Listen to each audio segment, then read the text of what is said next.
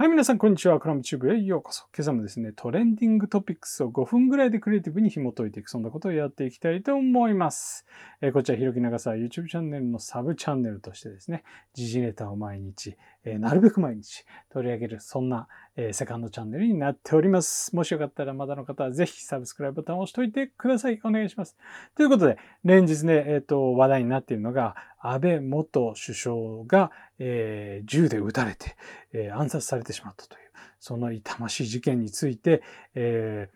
ー、原因究明がですね、少しずつ行われてきているという、そんな流れでございます。ようやくですね、昨夜安倍総理の、えっ、ー、と、お通夜が行われて選挙も終わりました。そういったことがあってですね、当初、えー、うやむやにされてきた山上容疑者の動機にまつわる話ですね。特定宗教法人に対する恨みがあるみたいな、すごくオブラート、ぼやかされた、えっ、ー、と、動機だったんですけど、そこがどんどん明確になってきましたよというそんな、えー、今朝の状態でございます。例えばなんだけど、ツイッターのトレンド入りキーワードでですね、元統一教会の信者がインタビューに答えた時のキーワード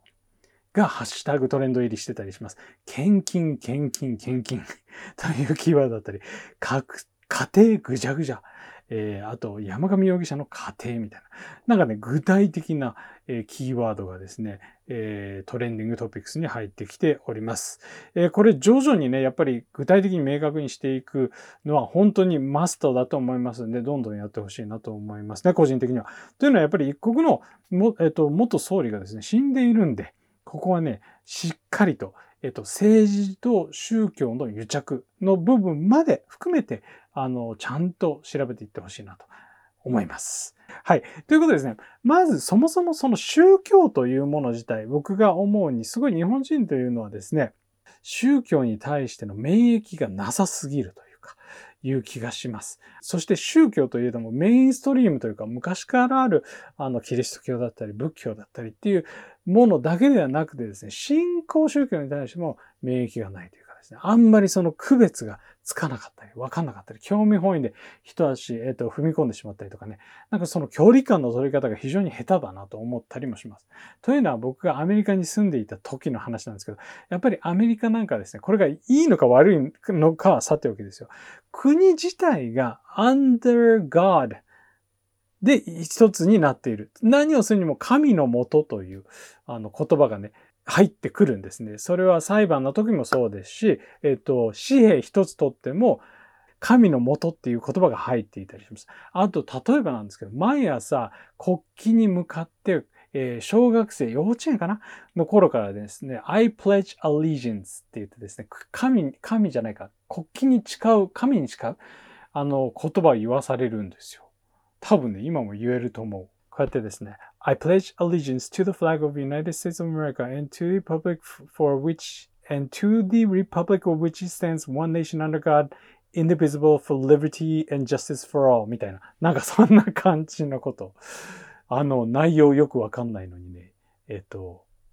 子供の頃から言わされていて、 言わされてっつっちゃあれかもし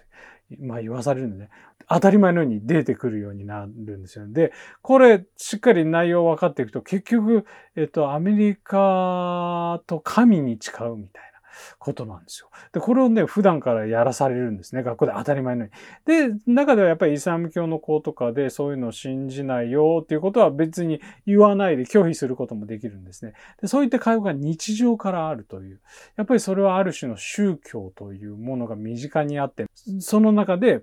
お互い自分の立場はこうだぞっていう話があったりするんで、ある程度免疫ができてくるんじゃないかなという、そんな気がします。そうそう。なので、日本人としてやっぱり宗教にあまり免疫がないぞという人は、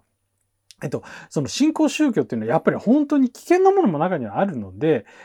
安易に近寄らないということをお勧めしたいなと思います。えっと、x ジャパンのね、えー、トシさん。彼もですね、洗脳という本を書いているぐらいですよね。えー、12年間、地獄の12年間からの生還という、こんな本を書いているぐらいなので、えっと、宗教って何なの？信仰宗教って何なの？ってちょっと興味ある人なんかはね、まずいきなりそこに行って集会で話を聞きに行くとかじゃなくてですね、こういった本を読んで、ちょっと免疫力を高めてから、あの、気にしてみるというのはいいんではないかなと思います。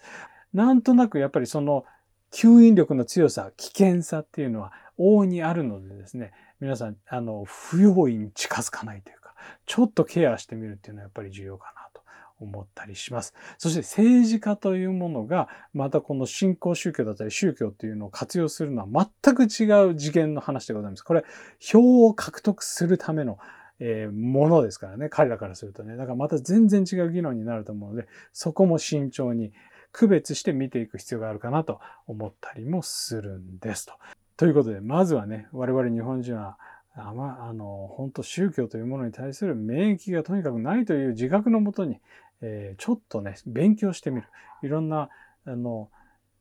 身近なところから、身近な本で、本、本、体験談とか本から勉強してみるっていうことがいいんではないかなと思ったりする次第でございます。という感じで、えー、まだの方はぜひサブスクライブボタンを押しといていただきながらですね、また次の動画でお会いしましょうバイバイ